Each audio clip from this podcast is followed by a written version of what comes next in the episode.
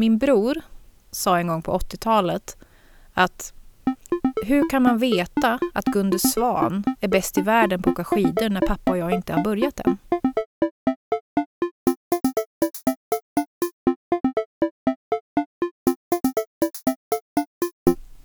Ja, men nu kör vi då, tycker God jag. morgon. Ja, men vi har ingen bra intro. Det blir nya intron varje gång. Ja, jag vet det. Vi får säga några bra saker längre in som jag kan klippa in sen. Det blir bra. Vi säger bra saker. Vi är så väldigt ödmjuka måste jag säga. Fantastiskt. Alltid. det är nog för att vi tänker att vårt enda fan, ja, att vi bara pratar för en. Men vi kanske ska ta och kommentera lite våra försök att få den här podden, få igång den. Hoppsan hejsan. Ja, det är inte så lätt med ljud och det, alltså det jag tycker är den stora humorn i det hela är att vi, när vi är ute och föreläser om hur man ska digitalisera sitt lärmaterial, sin föreläsning, så har vi en punkt som är en av de viktigaste sakerna, det är ljud. Ljud är viktigt. Men vi kanske också ska tillägga i det att ljud är svårt. Ljud är svårt. Det kanske är lätt för någon som kan ljud riktigt, riktigt bra. Men inlärningströskeln till att börja med är ganska hög. Och, när det skiter sig så skiter det sig rejält. och det kan vara ganska svårt. Det är en sak att ha lite halvtaskig video och försöka rädda det. Men halvtaskigt ljud och försöka rädda det är rejält svårt. Och bara att inte ha orden för vad olika saker är gjorde ju att det tog åtminstone en timme att försöka googla fram att det vi letade efter efter förra podden inte var ett eko utan snarare någon sorts delay eller kanske en latency eller vi vet inte riktigt men det blev ganska bra till slut. Mm. Jag tycker faktiskt det blev good enough. Good enough. Med tanke på att det är den principen vi applicerar ganska ofta. Good Alltså- enough är good enough.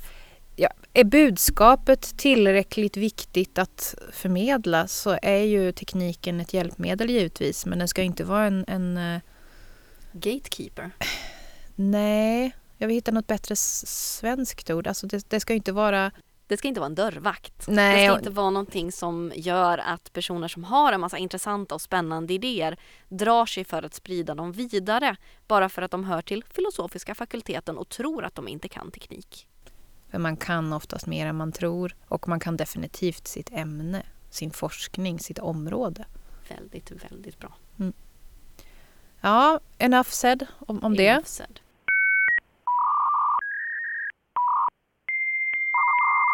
Vi eh, gick igång totalt på förra veckans tema, kan man ju säga. Det blev ju faktiskt material att klippa i som var över en timme. Det var Men- mycket sidospår. Ja, men jag klippte faktiskt medvetet bort en hel del för att jag tror att vi behöver fördjupa oss och återkomma i det ämnet. Framför allt. Att det är... Eh, vårt mål är ju att inte ha allt för långa avsnitt ändå. För att man ska kunna lyssna eh, trots att man kanske har lite ont om tid. Vi ska prata om digitalt kulturarv. Det är i alla fall rubriken som jag satte på den här eh, synopsislappen på våran Padlet. Men vi tolkade faktiskt den på lite två olika sätt skulle jag säga. När vi började skriva manus så insåg jag att vi pratade om, om två lite olika saker.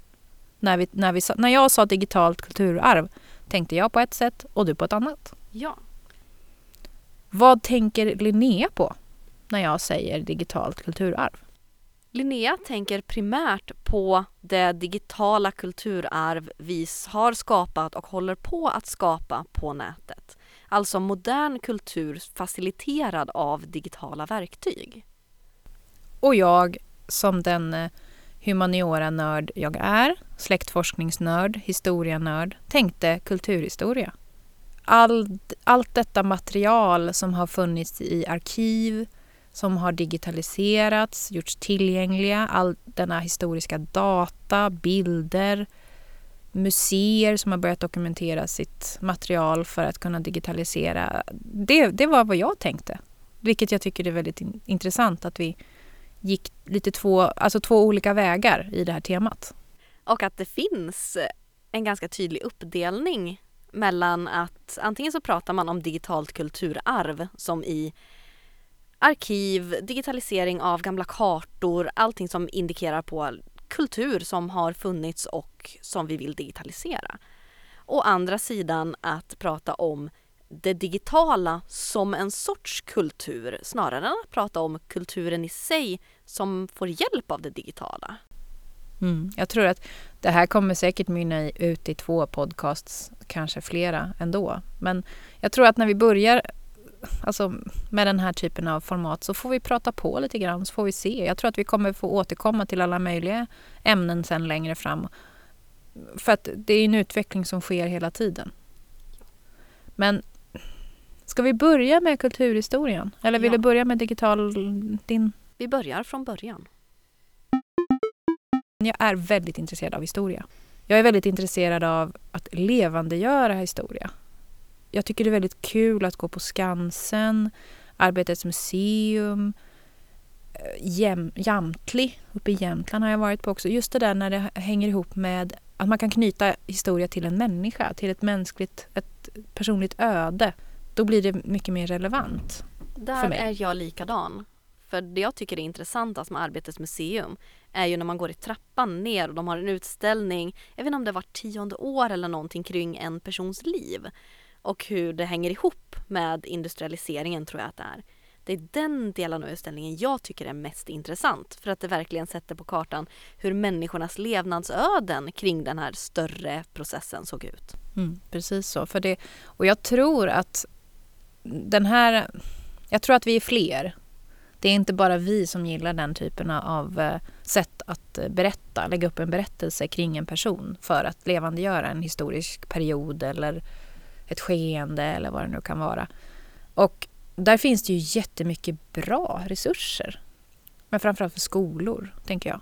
Den pedagogiska möjligheten med den här typen av resurser. Ja, det- här är ju, det här är ju ett skeende som också hänger ihop med att regeringen har pekat ut att det, det är viktigt med digitalisering för den typ av myndighet, arkiv, bibliotek som jobbar med att ta tillvara det som är vårt kulturarv på olika sätt.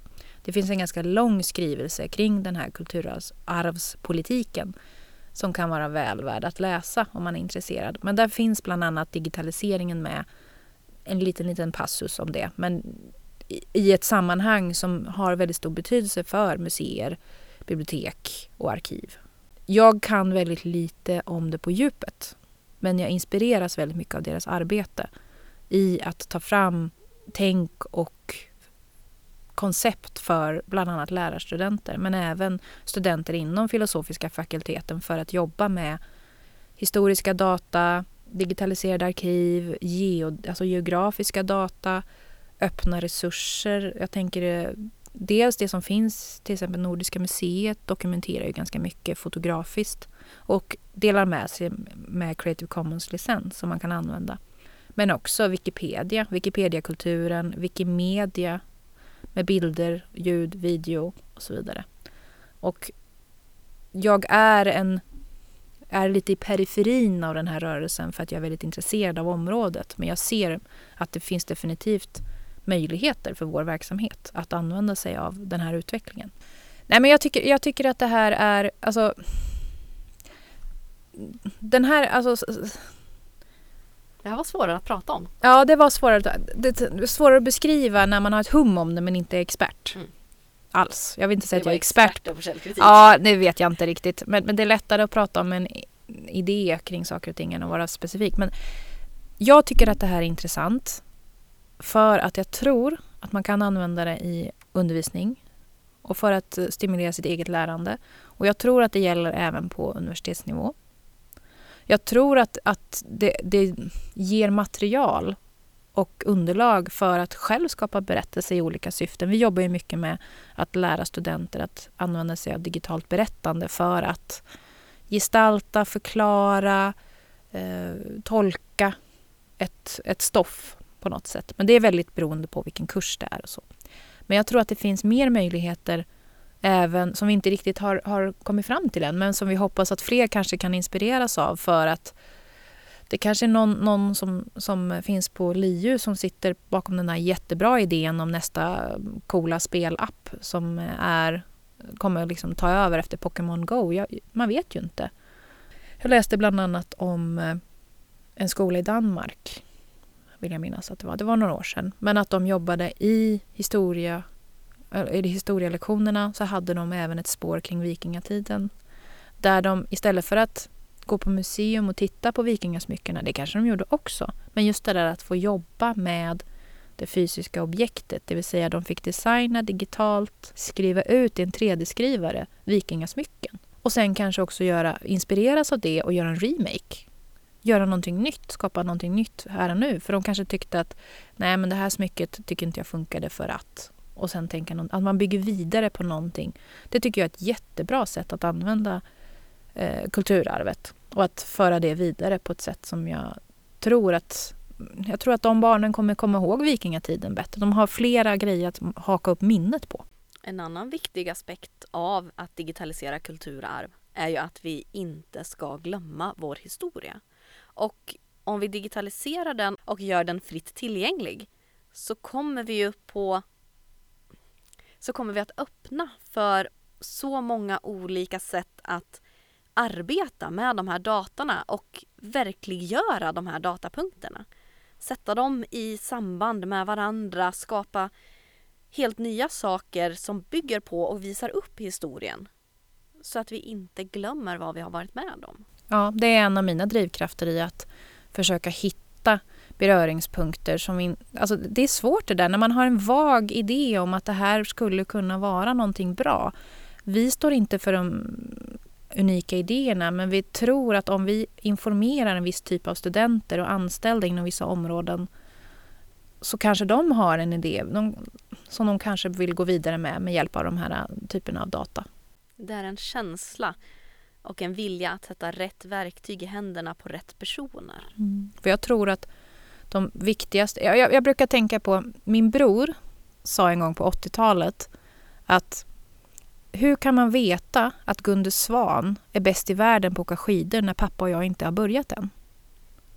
Det är lite det jag är ute efter. att Jag tror inte att de, de viktigaste innovationerna, kopplingarna mellan olika system, olika kulturer har, har gjorts än. Och jag tror att det, det, är en hel del människor som behöver stärkas lite i sin kunskap om, om tekniska verktyg och digitala plattformar för att faktiskt kunna få fram de här idéerna för att kunna tillämpa häftig kompetens de redan har men som behöver sättas i en digital kontext.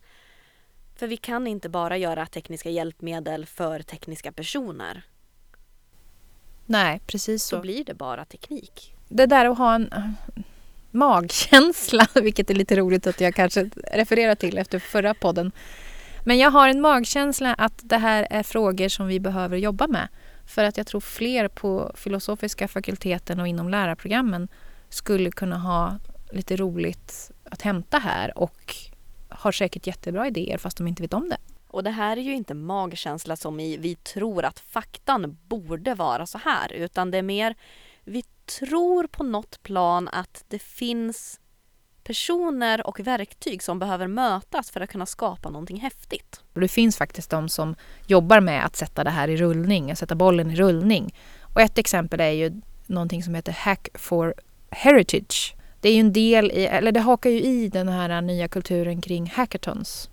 Att man stänger in ett antal människor, eh, ja, stänger in och stänger in, men man ses intensivt, oftast in, under en helg man fokuserar på att man ska producera någonting innovativt, programmera, kod brukar vara inblandat eftersom det heter hackathons. Men sen ska det resultera i ett koncept som man sen får pitcha, det vill säga presentera på ett säljande sätt. Och publiken får då säga ja, men det här var bra, det här tyckte vi om och sen så utser man en vinnare.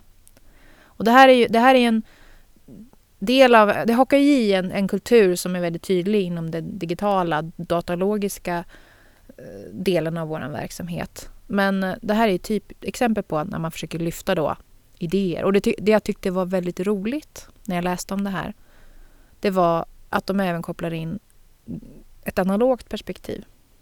Eh, det här var i Stockholm. Gavs i oktober förra året och kommer nog vara i år igen.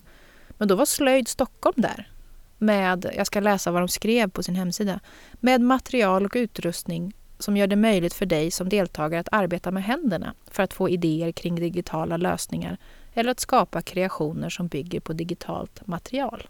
Och det är precis det jag tycker är viktigt. Det här hakar ju i sånt som vi kommer prata mer om också, som makerkultur och så vidare. Men just det där beröringspunkterna. Vi vet inte riktigt, vi har inte utforskat det riktigt än, men vi anar att det är någonting som vi behöver lära oss mer om. Vi kommer att publicera länkar till de olika resurser som vi nämner i den här podden. Mm. Och just här där, där det är, vi berör ju någonting lite, lite på ytan, vi skrapar lite, lite på ytan. Men det finns så väldigt mycket kunskap inom eh, till exempel eh, Nordiska museet, Riksantikvarieämbetet, eh, Wikipedia, Wikimedia Sverige. Där finns de som har lite kunskap på djupet. Så att är man väldigt intresserad och har idéer så är det ju de resurserna man ska börja med. Men är man här på Linköpings universitet och vill börja med det här så kan man ju börja med att prata med oss. Så kan vi hjälpa till. Ja. Ett gott exempel som har dykt upp i min omvärldsbevakning ganska nyligen är tjänsten eller den pedagogiska, det pedagogiska konceptet skulle jag kanske säga som heter Välkommen till min plats som är värt att kollas upp ifall man är intresserad av kulturarv, kulturarvsdata. Och där tycker jag verkligen att lärande, IKT, kulturarvsdata har verkligen smält samman och blivit ett jättebra koncept. Det är ett Stockholmsbaserat projekt. Men tanken är ju att den här typen av projekt ska kunna användas i skolor över hela Sverige eftersom den baseras på Riksantikvarieämbetets tjänstplatser.se bland annat. Kopplar in Wikipedia. Eh, elever får själva skapa material med hjälp av någonting som heter Wikimini. Och det hela finns som en öppen lärresurs på Wikiver Wikiversity för de som skulle vilja använda det. Och det går egentligen ut på att man använder sig av närmiljön där man är, platser med hjälp av geodata och skapar berättelser både här och nu, men även förr. Att man blir mer medveten om vilka, som, vilka människor som har levt och verkat och påverkat det landskap där man hör hemma. Och det tycker jag är, det är precis sånt som jag tycker är intressant i den här typen av arbete. Så jag måste säga grattis till de som har gjort det här projektet och jättekul att de fick pris. Verkligen. Och det här är ju barn som skapar nytt digitalt kulturarv. Vilket på... för oss in på din tolkning Precis. av... Precis. Mm. Så på temat digital kultur så blir det här kultur meta på något sätt. Kultur i kulturen som anknyter till kulturarv. För det de skapar på Wikimini är ju också en typ av kulturarv. Bara det att det inte är ett arv än för det har just skapats. Så det vi gör digitalt och det som alltså det vi skapar digitalt i vår digitala närvaro, det är ju också kultur. Det är som att det är lite finare när det kommer från en hembygdsgård. Men även trender på Youtube och mimer som vi delar är ju också en typ av kultur. Det är bara vår kultur just nu. Nej men jag, tr jag tror att man lägger en värdering i att kulturarvet det, det, som är historiskt är oftast väldigt statiskt. Det finns kvar, det står kvar i form av en byggnad, en runsten och så vidare. Att det blir på något sätt väldigt tydligt att det är en del av kulturarvet. Medan det här som sker på nätet är så väldigt flyktigt och försvinner bort så fort och ersätts av någonting annat. Att det är svårt för folk att få ett grepp om vad det faktiskt innebär, tänker jag. Jag tänker att det finns två sidor på det här myntet. Dels att vi har ett snabbare samhälle idag det händer mer under en generation än vad det har gjort tidigare. Men också att vi inte ser allt det som var flyktigt och kom och försvann och inte står kvar som en byggnad eller en vävstol eller en runsten. När vi tänker kring vad som vi skapar nu som kommer att bli ett digitalt kulturarv så är det jättesvårt att säga. För vi vet inte vad som kommer att stå kvar och liksom bilda vår digitala kultur som går i arv till nästa generationer. Men allt det här digitala skapandet som ändå har uppstått. Det är framförallt väldigt mycket till exempel fanfiction, fanart, mycket bygga på saker som har, som har skapats men bygga sin egen variant på, göra covers på saker. Det är väldigt mycket sån kultur som vi ser i alla fall just nu. Jo men just det där att, att faktiskt släppa lite ganska mycket på upphovsrätten, använda sig av Creative Commons. Det, det ligger ju liksom i sakens natur att man måste göra det för att man ska kunna stimulera till att andra gör en variant, en cover, en, man, man pratar om remake eller att man gör ett hack. Det finns en hel rörelse kring att göra IKEA-hacks, alltså IKEA-hacks, att man gör om någonting som i ursprunget var kanske en kökslucka men så blir det en, någonting helt annat i händerna på användare. Och det, det är en del i det kultur, den kulturen som, som jag tycker är väldigt spännande. Vi har ju en mycket större uppblandning av material och mycket mer att dela och influeras av andra än vad vi hade för kanske en 10, 15, 20, 30, 40 år sedan. Mm. Om vi till exempel tittar på musikutvecklingen sen vi började dela digitalt så började sakta, sakta, sakta men säkert luckras upp lite kring upphovsrätt, kring regelverk som hemskt gärna vill säga att det här verket är enbart det här verket och det får aldrig röras. Det har kommit alternativ som försöker att jobba med att vi har ett mycket mer digitalt dela-tänk i vår kultur. Och i och med det här så kommer också andra sätt att finansiera olika typer av digitalt kulturskapande. Gräsrotsfinansiering, som på engelska kanske mer känns igen som crowdfunding. Till exempel så olika seriestrippar som jag läser har oftast premiuminnehåll på något som heter Patreon. Där man betalar en månadsavgift för att få tillgång till lite annat extra material. För att stötta den personen som skapar det här seriematerialet. Men sen tycker jag också att det är väldigt intressant nu att det börjar finnas en trend i att skapa analogt när det gäller ja, men det, tälja och väva och sticka. Man har börjat, jag, jag, tycker att det har dykt upp väldigt mycket mera intresse för hantverks, gamla hantverkstraditioner som tar tid, som ska ta tid. Och där tror jag att vi också har vår digitala kultur att tacka för det. För det finns så mycket lättare tillgängligt material för att lära sig hur man gör olika saker. Jag hade inte börjat sticka med stickringar om det inte hade funnits hundra guider på hur man gör olika saker med en stickring. Jag lärde mig virka mormors rutor. Jag lärde mig eh, sticka tack vare Youtube. För att jag hade väldigt svårt att bara sätta mig ner och läsa en stickinstruktion. Det var först när jag faktiskt såg någon göra.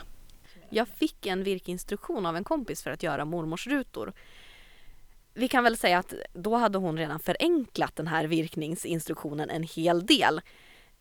Vi satte oss ner så fick hon också gå igenom vad de här instruktionerna betydde. För det är ju det är som att lära sig programmeringsspråk. Det är som att lära sig engelska eller tyska. Det är ett nytt språk att lära sig och en ny typ av instruktion att förstå. Ja men det är ju, det är ju datalogiskt tänkande, det är ju programmering fast lite mer analogt. If this then that om jag gör ett omslag här och en eh, ökning där, då blir det så här. Ja. Eh, för det, det sista jag tänker på är också det här att om man söker på digital kultur så får man symptom, eller jag får symptomatiskt ganska mycket alarmistiska rapporter om att åh nej, den digitala kulturen, och då pratar man inte om det här digitalt den kultur man skapar, alltså konst, video, bilder, spel och så vidare. Nej, då pratar man om att det digitala i sig är en kultur och att den förstås kommer förstöra världen. Vi blir sämre människor, är Facebook ett hot mot mänskligheten? Allt det här om och om igen. Och jag har suttit och tittat lite i någonting som jag tycker är ett så fantastiskt häftigt initiativ för att stärka just digitalt kulturarv, det vill säga bevara vår digitala historia, nämligen Internetstiftelsens internetmuseum. Så om ni har tid över, gå in på internetmuseum.se och klicka er fram genom historien och se hur har den här tekniska utvecklingen gått framåt? Vad förespådde man? Vad trodde man? Och det man kan se genomgående i de här klippen, speciellt från 60, 70, 80-talet, är precis samma alarmistiska oj oj oj, nej men vi kan ju inte ha datorer i alla hem, det känns ju inte tryggt. Och det här går liksom igen och igen och igen. Och någonstans kanske vi ska sluta säga nej men vi kan inte göra det här, för det känns inte tryggt.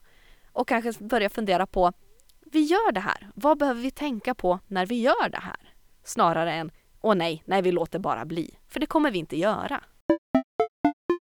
den här typen av kultur också gynnar samarbeten och möjligheterna att dela med sig av. Jag kan ju ta lite exempel från min släktforskning som jag tjatar en hel del om. Men som jag tycker också är, jag beundrar dem som orkade släktforska för 20 år sedan. Som åkte till specifika arkiv och satt och bläddrade igenom eh, sådana här fotokopior. För att nu har jag ett verktyg som jag i och för sig betalar för och det, det gör jag gärna.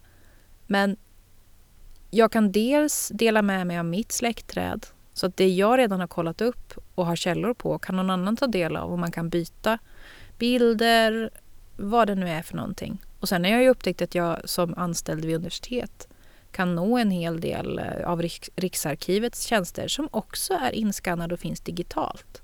Så att det, det är, jag tycker det är fantastisk utveckling. Alla dessa specialintressenföreningar som helt plötsligt har en pla digital plattform att dela med sig av sin oerhörda kunskap. Och där man faktiskt kan träffa andra som har den här obskyra hobbyn. Så man inte bara är den enda i byn. Precis, för att nu har jag till exempel också Ja men det finns ju ett begrepp som heter MÖP va? Militärisk över... Militärt överintresserad person. Just det. Jag skulle säga att det faktiskt finns inom alla möjliga andra nischer också. Jag upptäckte ett väldigt bra forum för att tydligen i min släkt så finns det ett antal fyrvaktmästare eller fyrmästare och fyrbiträden som har bott ute på fyrer, fyrar, fyrar. fyrar längs med östkusten. Då finns ju Svenska Fyrsällskapet som har släktforskat fram alla som har jobbat på fyrar och lotsstationer i Sverige. Och, och, och har en wiki kring hur fyrarna såg ut, hur livet var där, om hur de gick i skola. Det är helt fantastiskt. Älskar sån här nördighet. Jag med. Jag älskar internet som stimulerar till den här typen av nördighet. Och som möjliggör för andra att ta del av vad andra nördar har letat fram. Ja. Så kan man, man kan nörda inom ett område själv, dela med sig av det och få information från en massa andra områden från andra nördar. Och det blir en så...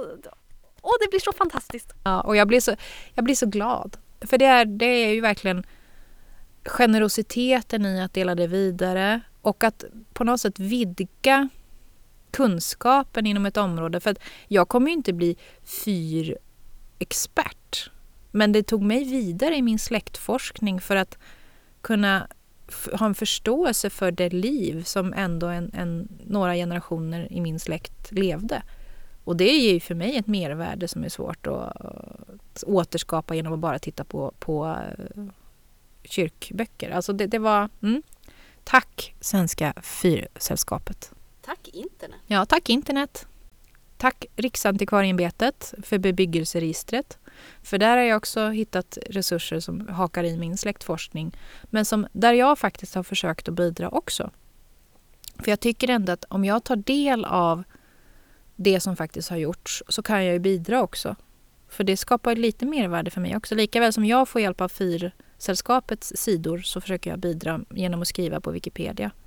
Och där jag även då har lagt in, försökt att jobba lite med byggnadsminnen eh, och försökt att haka på sådana här projekt, till exempel Vicky Loves Monuments där de har en uppmaning till, till folk genom en fototävling att fotografera sånt som ännu inte finns på bild. Eller komplettera bilder som redan finns med ytterligare olika perspektiv på samma sak. Så det har jag försökt haka i för att själv kunna bidra också. För att på något sätt tror jag att det blir en cykel där även om jag inte kan bidra till fyrsällskapet eller till, till eh, något sånt så kan... Jag tror att det... Vad är det man säger? What goes around comes around. Och sharing is caring. Jag tänker också tack Internetstiftelsen för Internetmuseum för att det går att gå tillbaka och kolla på i vilka typer av fora, i vilka sociala medier rörde vi oss för tio år sedan? Vad hade de för begränsningar? Vad hade de för möjligheter? Vad kunde vi dela? Vad kunde vi inte dela? Vad formade sättet vi kommunicerade på? Vad fanns det för ramverk? Och hur har det förändrats över tid? Varför har det förändrats? Vad gör vi nu? Vad kan vi dela nu? Och så vidare. Jätteintressant att titta på vår digitala utveckling. Vi har ett väldigt roligt jobb, Linnea. Vi har ett väldigt roligt jobb.